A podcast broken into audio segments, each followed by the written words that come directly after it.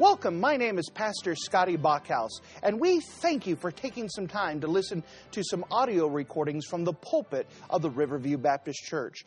Our desire is to show the Lord high, holy, and lifted up, as well as try to be a blessing to those through the Word of God. Please enjoy this message, and we pray that it will be a blessing to your life. And if you wouldn't mind to take your copy of the Word of God and turn with me to the Old Testament book of Esther. The Old Testament book of Esther and chapter number 5.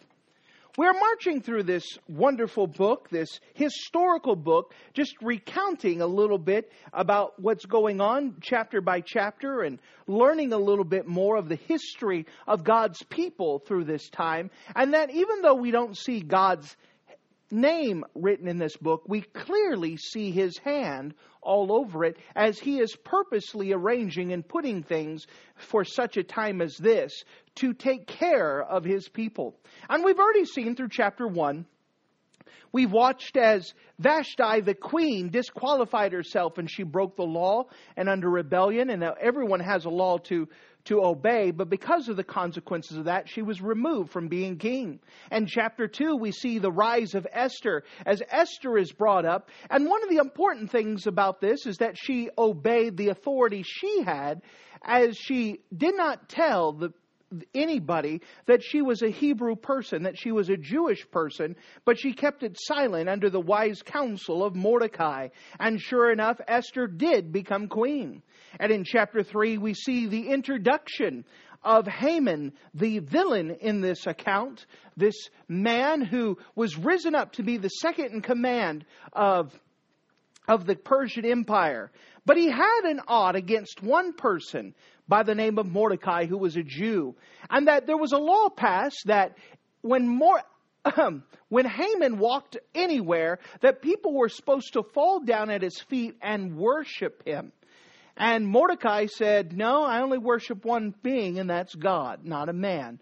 And so Mordecai stood his ground. And because of this, Haman got incensed so much that he just didn't want to punish one man, but instead he was planning to commit genocide and punish a whole group of people because of his hatred and his spite and his bitterness towards one man.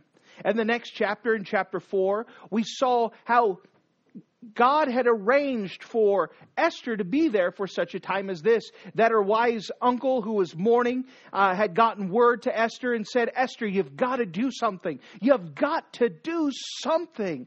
That God has made you the queen of this empire. Surely he put you for such a time as this. Can you not go talk to the king? Can you not go see if he will not reverse this? And Esther replied back that said, As much as I would like to, there's a law that says I can only approach the king when he calls me. If not, he could kill me under the law of death that if he didn't summon me, if I happen to walk into his throne room, that if I go there uninvited, I'm there under the penalty of death. The only thing that could save me is if the king would put out the golden scepter and show his grace. That's the only hope that I have. And Mordecai says, You've got to try. You've got to try. So Esther said, Fine, if I go, if I perish, I perish. If I try, I'm going to try. But he says, You got to do something for me.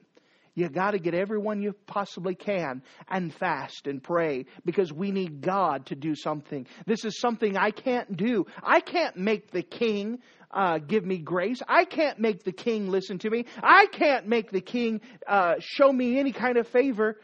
It's got to be God. We've got to pray for the impossible. Let's pray. And so they arranged so every Jewish person that they could find within their sphere of influence was to fast and to pray for three days and three nights. And now we come up to chapter 5, and let's see how this story, this account, fills out. Do they receive the answer to prayer as they pray to the Lord? What do we see here? In Esther chapter 5 and verse number 1, notice what it says in Esther 5 and verse 1. Now it came to pass on the third day that Esther put on her royal apparel and stood in the inner court of the king's house, over against the king's house. And the king sat upon his royal throne in the royal house over against the gate of the house. And it was so when the king saw Esther the queen standing in the court that she obtained favor in his sight. And the king held out to Esther the golden scepter that was in his hand. So Esther drew near and touched the top of the scepter. Then said the queen unto her, What wilt thou, Queen Esther? What is thy request? It shall be given thee to the half of the kingdom. And Esther answered, If it seem good to the, unto the king, let the king and Haman come this day unto a banquet that I prepared for him. Then the king said, Cause Haman to make haste, and he may do as Esther hath said. So the king and Haman came to the banquet that Esther had prepared. And the king said to unto Esther at the banquet of wine, What is thy petition? And it shall be granted thee. And what is thy request? Even to the half of the kingdom it shall be performed. Then answered Esther and said, My petition and my request is, if I found favor in the sight of the king, and if it please the king to grant my petition and to perform my request, let the king and Haman come to the banquet I shall prepare for them, and I will do tomorrow as the king hath said. Then went Haman forth that day joyfully and with a glad heart. But when Haman saw Mordecai in the king's gate, and that he stood not up, nor moved for him, he was full of indignation against Mordecai. Nevertheless, Haman refrained himself, and when he came home, he sent and called for his friends and Zeresh his wife. And Haman told him of the glory of his riches, and the multitude of his children, and all the things wherein the king had promoted him, and how he had advanced him above the princes and the servants of the king. Haman said, moreover, Yea, and Queen Esther, or Esther the queen, did let no man come in with the king unto the banquet that she prepared but myself. And tomorrow uh, am I invited unto her also with a king. Yet all this availeth me nothing, so long as I see Mordecai the Jew sitting at the king's gate. Then said Zeresh his wife and all of his friends unto him, Let a gallows be made of fifty cubits high, and tomorrow speak thou unto the king, that Mordecai may be hanged thereon. Then go thou in merrily, and the king unto the banquet. Then the thing pleased Haman, and he caused the gallows to be made. And if you're in the habit of marking things in your Bible, would you mark a phrase that we find in Esther chapter 5? Esther chapter 5 and verse 9, the phrase, full of indignation. Full of indignation. And with the Lord's help, we want to preach this idea here as we examine Haman, full of indignation. Full of indignation. Let's go to the Lord together and let's pray. Dear Heavenly Father, thank you so much once again for the great privilege it is to come to your house, especially with this special day of we are honoring the Lord's Supper. I'm asking, Lord, that you would use this to examine our own lives, Lord, that we can make sure that we are good between you and us, that our fellowship be where it should be, that if there's any secret sins or hidden sins, that you would expose them. Maybe there is someone with a root of bitterness. Maybe someone has unforgiveness. Maybe someone is full of anger and indignation. We're asking, Lord, that you would give them victory over that today so that you way the fellowship between you and us be not hindered. Again, with such an important night and a night where we want to put you first, I'm recognizing in my own self how I need to be filled with the Spirit. I need to be dead to self. So, the best I know how, I'm asking and recognizing myself dead, begging that you fill me with your precious Spirit, and that you would get victory in the lives of your folks tonight. In Jesus' name we pray.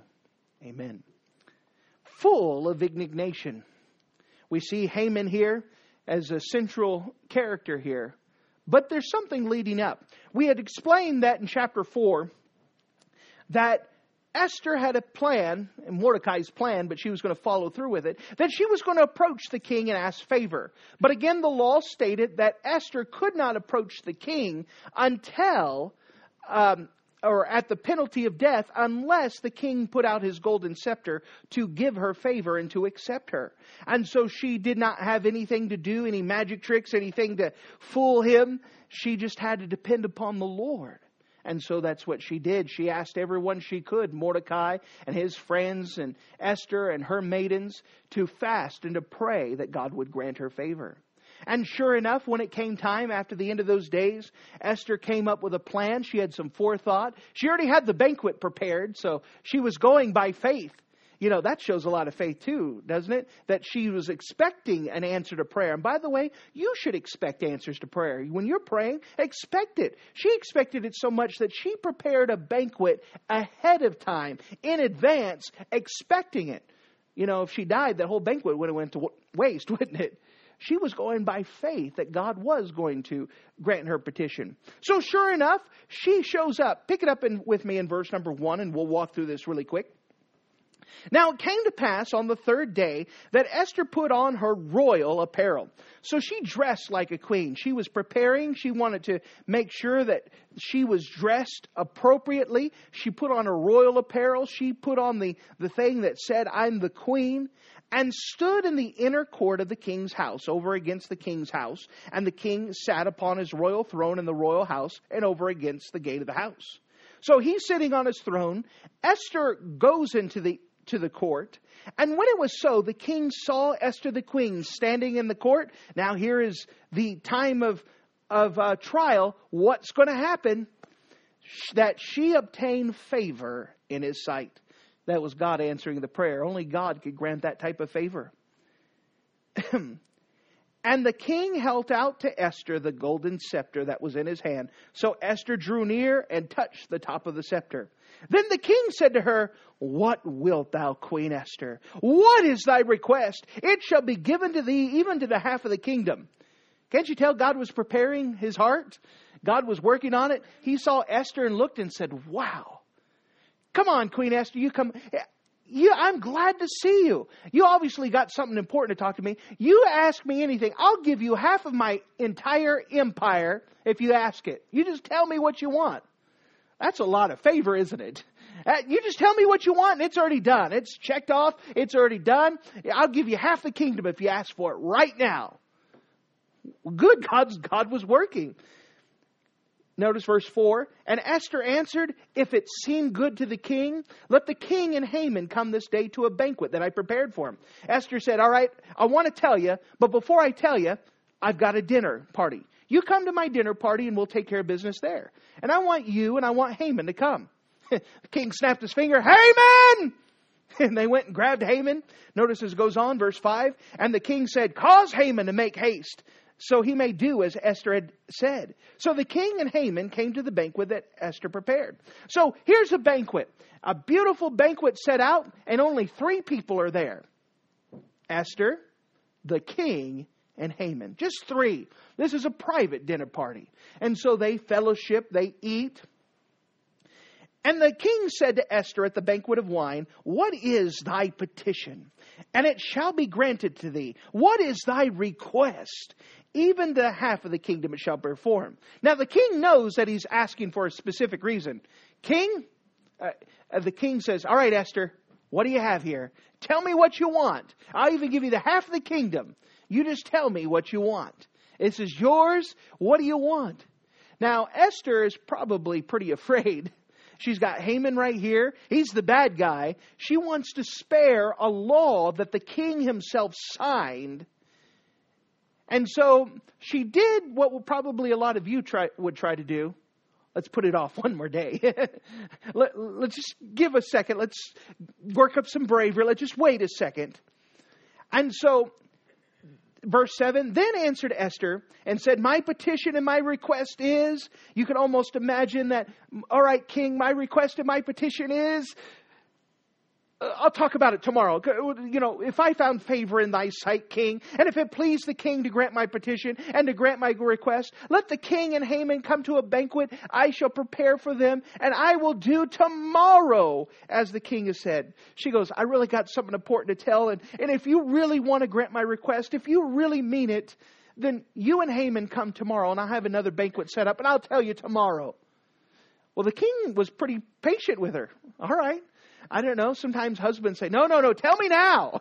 tell me now. But he's like, okay, not a problem. Haman, you got anything going on tomorrow? Well, clear your schedule. You're going to be here tomorrow. Okay. And then, so we have this. Now let, it puts its attention on Haman. Then went Haman forth that day joyful and with a glad heart. Now, in my mind, maybe I watch too many cartoons, but if I was going to draw a cartoon, this is how it'd be. Here's Haman walking down the road. He's walking with a swagger. He's whistling. You'd almost see the little cartoon notes coming out. The sun is shining, the birds up there. He's just walking along, just having a good time. He's just so excited. Everything's going well for him. He has had a great day. He just had a banquet with the king and the queen. And not only that, the queen specifically said, I want Haman there. And in his mind, he's thinking, it can't get any better than this. The queen wants me there for a reason. She must want a special request, and it's got to concern me. Life is good. Everything's coming up roses. Man, I am a winner. This is great. And you know, he's just walking along whistling. He's excited to himself. And in just one moment, it breaks. Notice, then went Haman that day joyful and with a glad heart. But when, he, when Haman saw Mordecai in the king's gate, that he stood not up, nor moved for him, he was full of indignation against Mordecai. Now, again, go with me to my cartoon world. Here he is. You'd almost see the old black and white cartoons where the hill is circular and he's just still walking up the hill, just singing up and just having a good time. And there he sees Mordecai. And he sees him. And all of a sudden, the blue skies go away. The birds stop singing. The gray clouds roll over. The storm hits. And you could see the face change on Mordecai. That one moment he's singing, singing and then in mid note, his face changes, full of indignation. You can almost see Haman's chest go up and down as he starts breathing hard. That Jew! I was having a great day until I saw you. Mordecai didn't do a single thing just the look of Mordecai was enough to ruin the greatest day in Haman's life. And Haman was having a great day. I mean, he's excited. It's a great day to be Haman. But it's all ruined just to look at Mordecai. And he he's just not mad, but notice this. He is full of indignation. He is so full of indignation. This indignation carries the idea of a heated fire. It's like a volcano. It is eruptive anger, fire.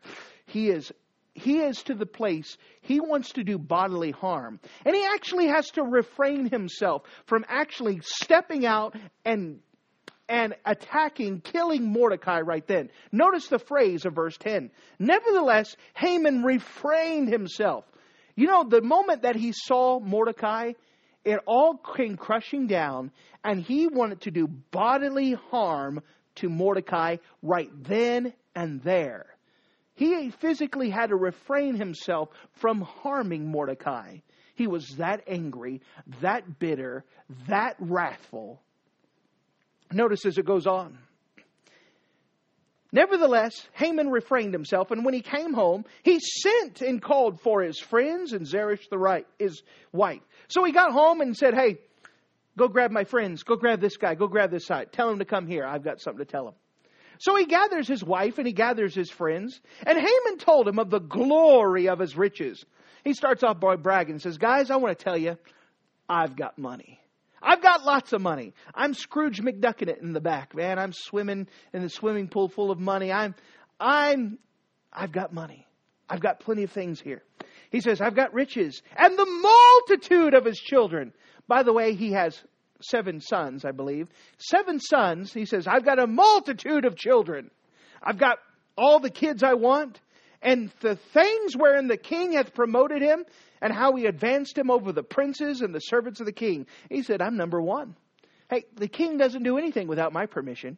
The king doesn't do anything unless I'm included. Man, I am special. I am it. I'm the best thing since sliced bread, and sliced bread hasn't been invented yet. He says, I'm great. This is good. He says, but Haman said, moreover, yea, Esther the queen did let no man come into the king to the banquet she had prepared but myself. And tomorrow I'm invited unto her also with the king. He says, You want to know something what happened to me today?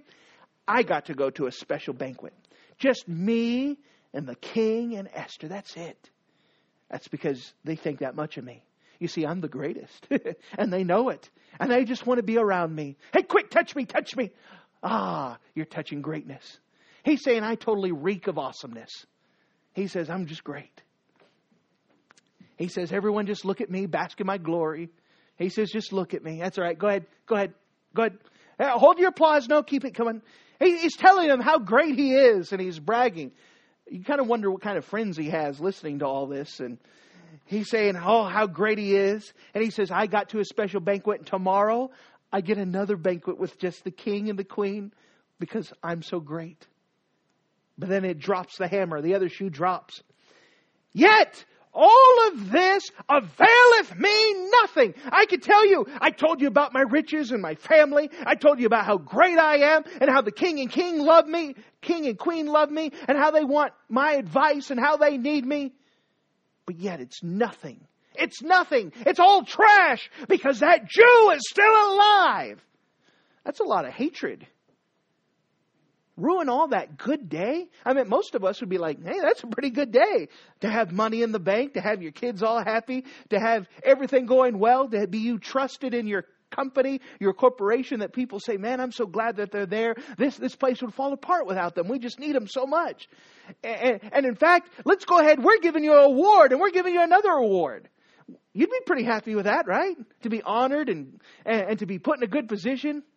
But all of that is nothing as long as Mordecai's alive, this is nothing. It's worthless. My white life is not worth living as long as he's alive. This world's not big enough for the both of us. One of us has got to go. That's pretty bitter to have your good day ruined just by one person. And that person didn't do anything to you. He just was there. He just was living. Notice what the answer they saw. Then said Zeresh, his wife, it would make sense that his wife would be the same character as Haman, right?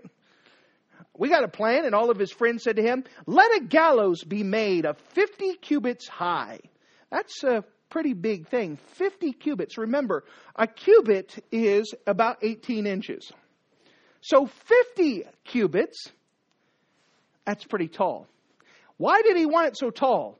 He wanted everyone to see Mordecai die. He wanted everyone there to see the death of Mordecai and to see the death of his adversary. He says, 50 cubits high, and tomorrow speak thou to the king that Mordecai could be hanged therein, and go thou merrily into the king in the banquet. And the thing pleased Haman, and he caused the gallows to be made. Now, again, this is how powerful Haman is is that Haman snapped his fingers, got a servant, and told them to go build me a gallows out in the middle of the street. You don't need any permission because I'm the one who gives permission. And I want you to build this big old monstrosity that is 50 cubits high. And I want you to do it tomorrow, get it done. Imagine how many people he had to wake up in the middle of the night and said, All right, Haman wants this thing built, and he wants it built now. Let's get to work. That's a lot of power to have just to snap your fingers and get it done overnight. Get this construction project done. Get it over with. And again, we see this plan. His great day is ruined just because someone is alive. You know, when we study the case study of Haman, what we see is a man who is bitter. A man who is bitter. And it seems like the Lord has been bringing up bitterness and the last couple weeks. and that's not an accident. I don't know your heart condition, but I do know that the number one thing that plagues Christians is bitterness. I would say it's one of the number one things that plagues most people. But this is a sin that even Christians suffer through is unforgiveness. That's what bitterness is. It stems from unforgiveness. Bitterness is a slow working poison that destroys its own container. And as you study Haman, isn't this a man who's being destroyed from the inside out? That here he is, he's having a great day, and his day is ruined just because someone lives. Do you know it didn't affect Mordecai? He didn't go home and say, Man, I really showed Haman. He's like, I don't care. but it's Haman that's suffering. And by the way, Haman's suffering. He is. He's hurting. He's burning. It's killing him. Notice with me in the book of Ephesians in chapter number uh, chapter number 5 chapter number 4 rather. So Ephesians chapter number 4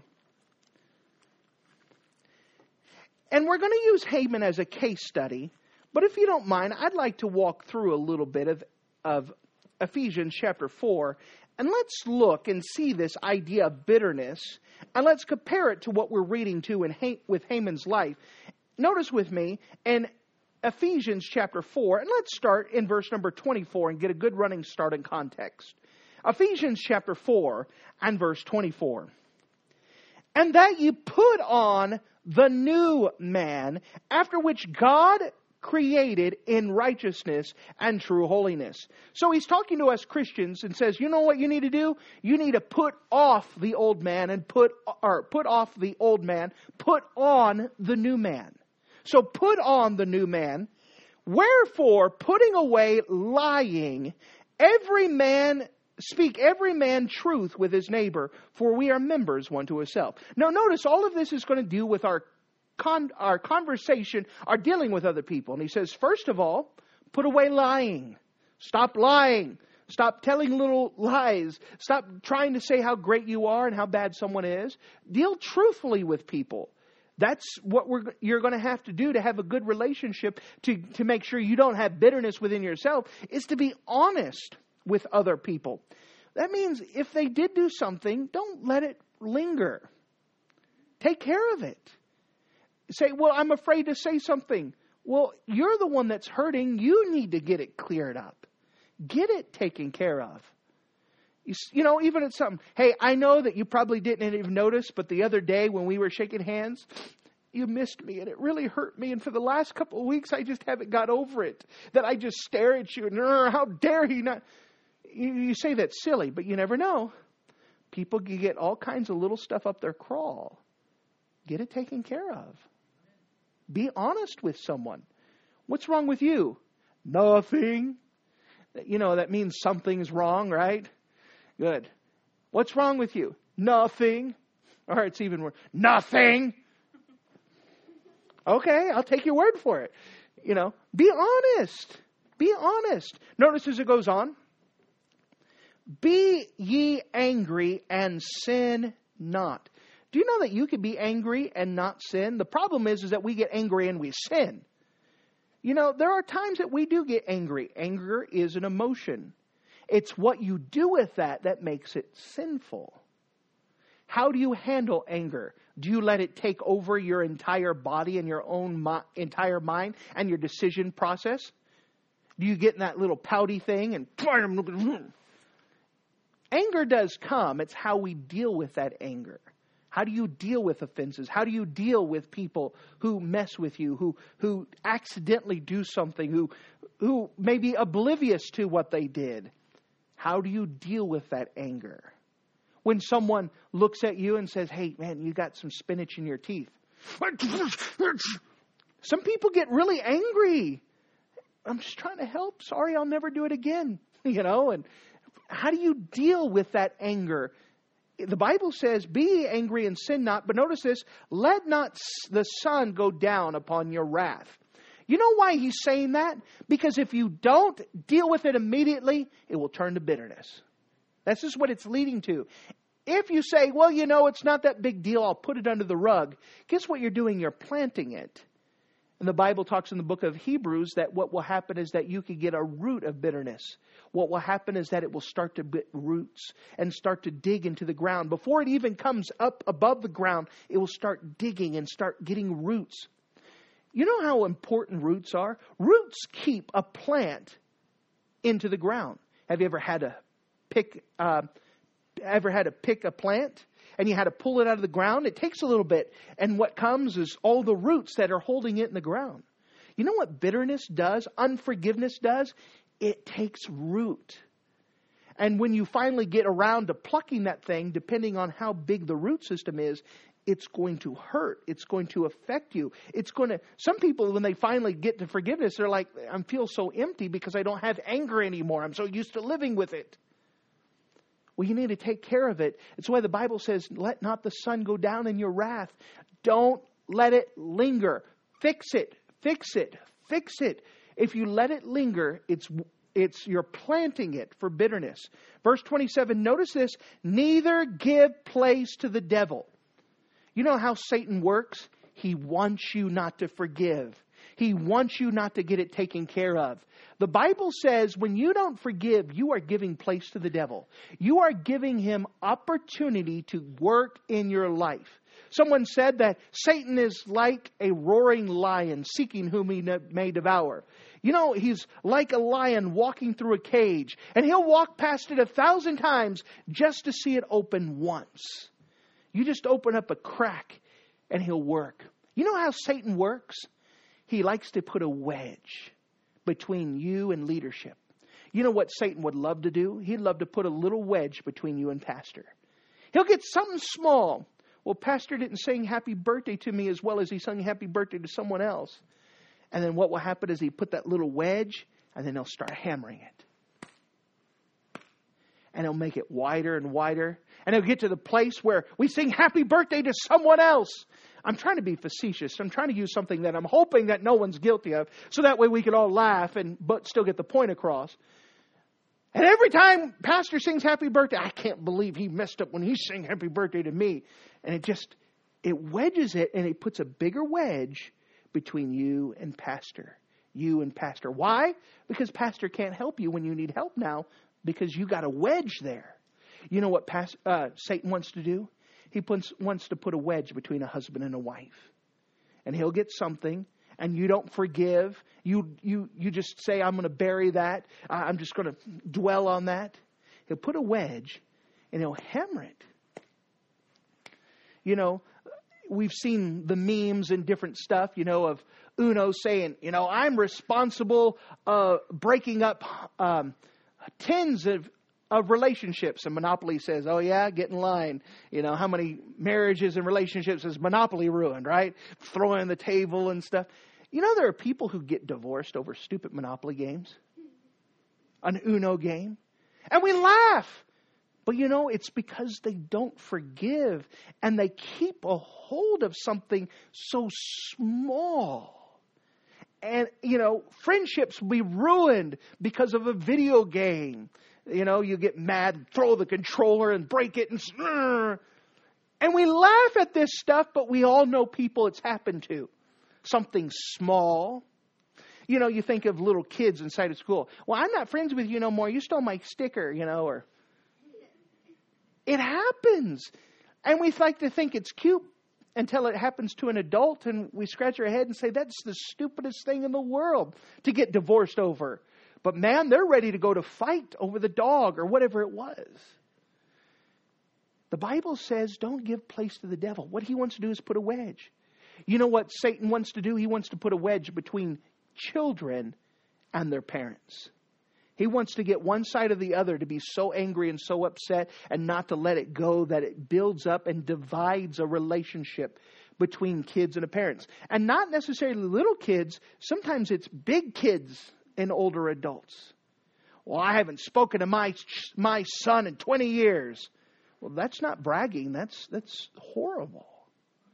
Because there's bitterness because and it destroys people because Satan is just looking for a wedge, something small and insignificant, and he hammers it and he wides it open and he splits it.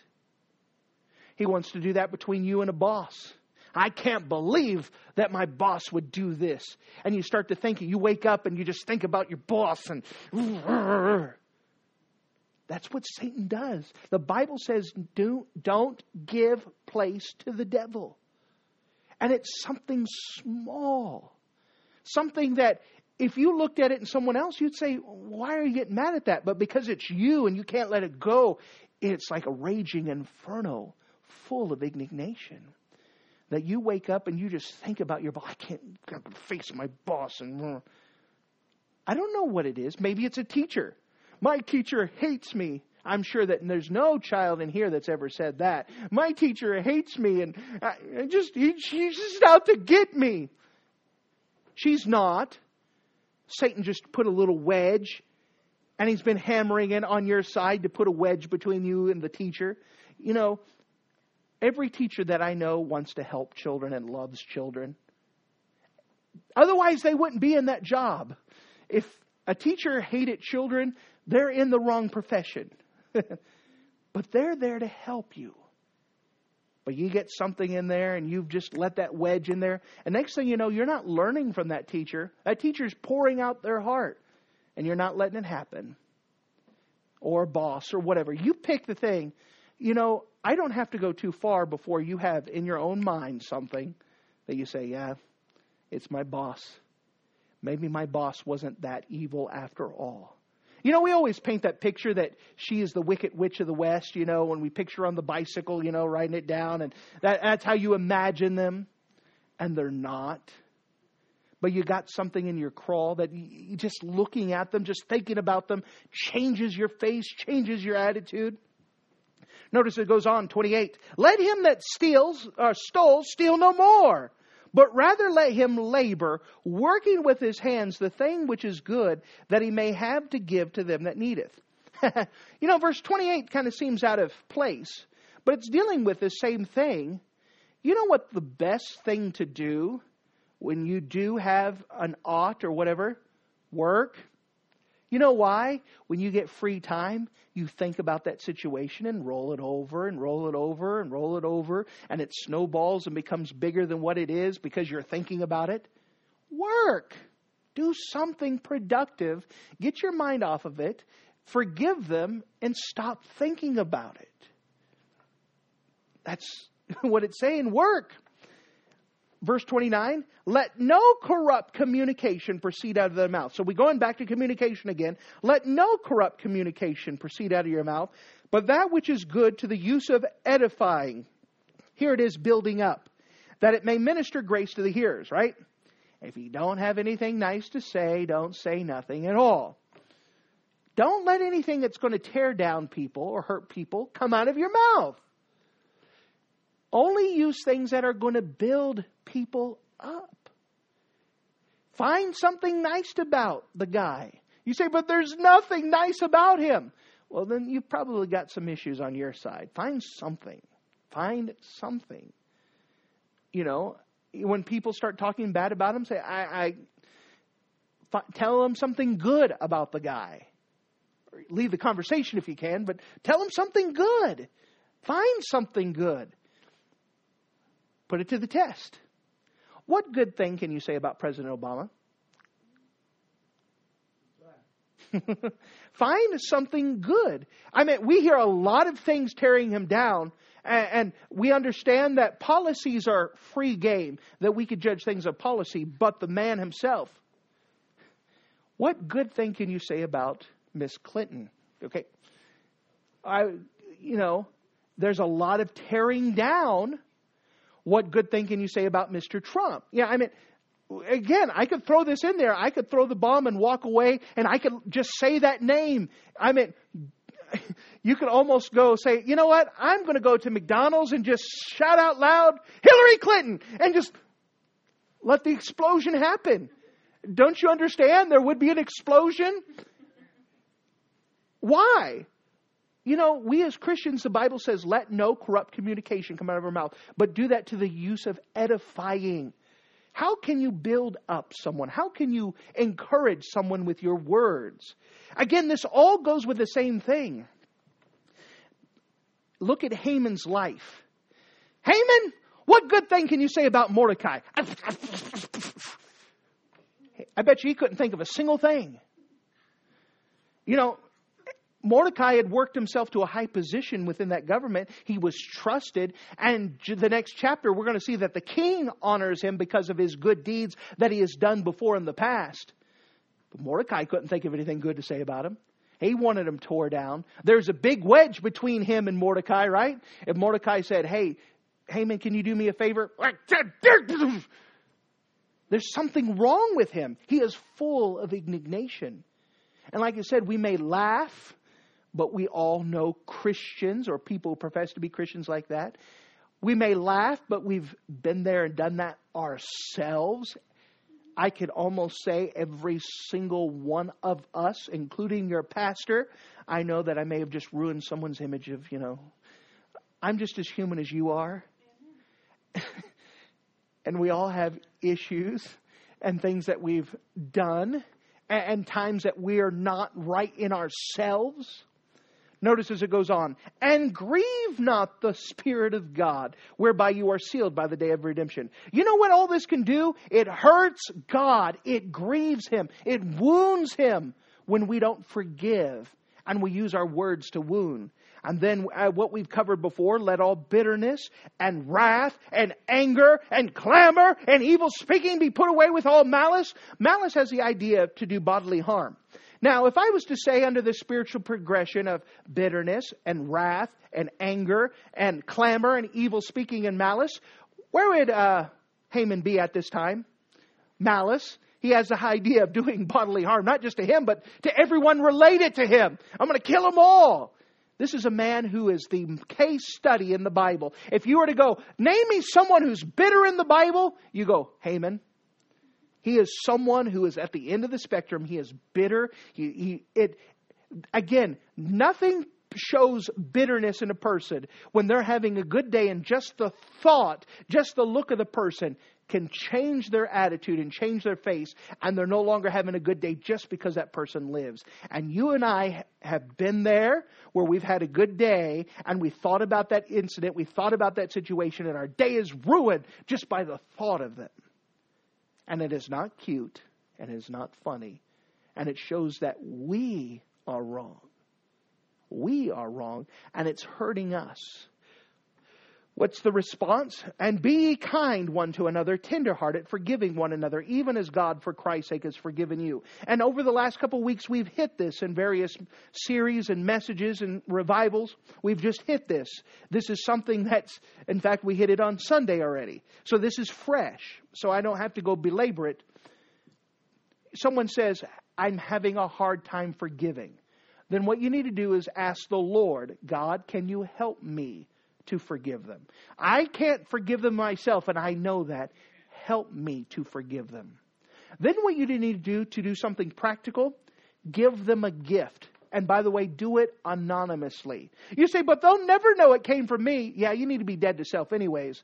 But it will do your heart a lot of good. It'll do your heart a lot of good. Buy them a gift. You say, but it's going to cost me money. They're not worth my money. No, but is your own personal life worth money?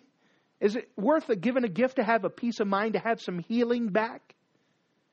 You say, but they did me so wrong. When they get them a big gift. Someone says, give till it hurts. I want you to give till it stops hurting. right? If it hurts too much to give $5, then give them $10. if it hurts too much give them $10, give them 25 If it hurts too much, give them 25 You know, keep going up until it no longer hurts.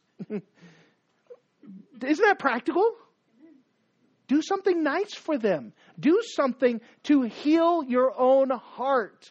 Do something because this will destroy your own life. You know, as people get older, they either get more sweet or they get more sour. I love retirement home ministries because you see that. You get some nice, sweet people, and you know, they are the sweetest people in the world, and you just love to spend with them. And then you got that crotchety old man in the back. Ah, ah. You know why? He's got bitterness. He looks back in his life and there's something that went wrong. He turned out something that he didn't expect. Something happened and he just won't let it go. And it's eat it, eating him alive until he becomes where no one can be around him. No one wants to touch him. No one wants to spend time with him. And then he complains and is bitter because he's lonely, because he's driven everyone away. It's bitterness that needs to be taken care of. You say, but how do I take care of bitterness in someone else's life? You can't. You concentrate on your own business and you pray for others, but God has to work on them. You have enough of a time to keep yourself right. Because bitterness comes so quickly and it will come so unexpectedly. But it's something that we all, all of us as Christians, if you're a human being, you have to deal with and you have to fight against. Because even Christians can become bitter. You ever notice that there's a phrase in the Bible that says, Husbands, be not bitter with your wives? Do you know what it's in the Bible? Because there's a tendency for husbands to be bitter with their wives. Does it make sense? You know, we have to actively forgive our wives. Wives, I know it doesn't say wives don't be bitter against your husband, but there is that same reverse. I understand your husbands aren't perfect. You're going to have to forgive them for being stupid, being crazy, and doing all that stuff. Nobody, you didn't marry, when you got married to them, you have to realize you didn't marry the most perfect person. And if nothing else, they didn't marry the most perfect person. You're going to have to practice forgiving one another and dealing with it and working on your own self so there's no bitterness. And the book of Ephesians, chapter 4, verses 24 on down, is something to follow practical steps of warnings and watchings to keep us not bitter. And so, as we come and approach the Lord's Supper, are you like Haman? Are you full of indignation? Can you have a good day, but you think of that one person's name, and all of a sudden your day turns bad? Just mentioning work, just mentioning that situation, just mentioning that thing, it's enough to make you, whoa. You know what you have to do? You have to forgive. Even if they're not worth it, even if they don't ask for it, you need to forgive. Because that forgiveness not only tears you up, it grieves the Holy Spirit. It puts a wedge between you and God. You know, there's some people who might not might even need to forgive God. But you say, but God never did anything wrong. Yeah, but it doesn't stop people from blaming him. Why did you let my dog die? We dealt with a lady who was bitter with God for three years because she let her dog die. We laugh at that, but it happens. How dare that thing happen when I was a child? How dare that thing happen? I'm sorry, bad things do happen, and I'm sorry you went through that. But you've got to forgive God. You've got to forgive yourself. You've got to forgive the situation because all that's going to happen is that it's going to eat you alive. And it's going to keep you from serving God. It's going to keep you from being close to God. You know why there's some people who can't read their Bible? Because it reminds them so much of God and they just can't. They can't let it go. Thank you for listening to this audio message. This is Pastor Scotty Bachhaus, and I encourage you to take this information that you just received and make a specific decision to follow after the Lord. If you don't know Jesus Christ as your Savior, let me beg you to take the time to receive Jesus Christ for the forgiveness of your sins. If you are saved, I encourage you to make a decision in your life to help you get closer with the Lord. If there's anything specific we can do to be a blessing or to pray for you, we encourage you. Look us up on the internet at riverviewbc.com. Once again, that's riverviewbc.com. Or if you would prefer to call us, you can give us a call at area code 920 530 6308. Once again, that number is 920 530 6308.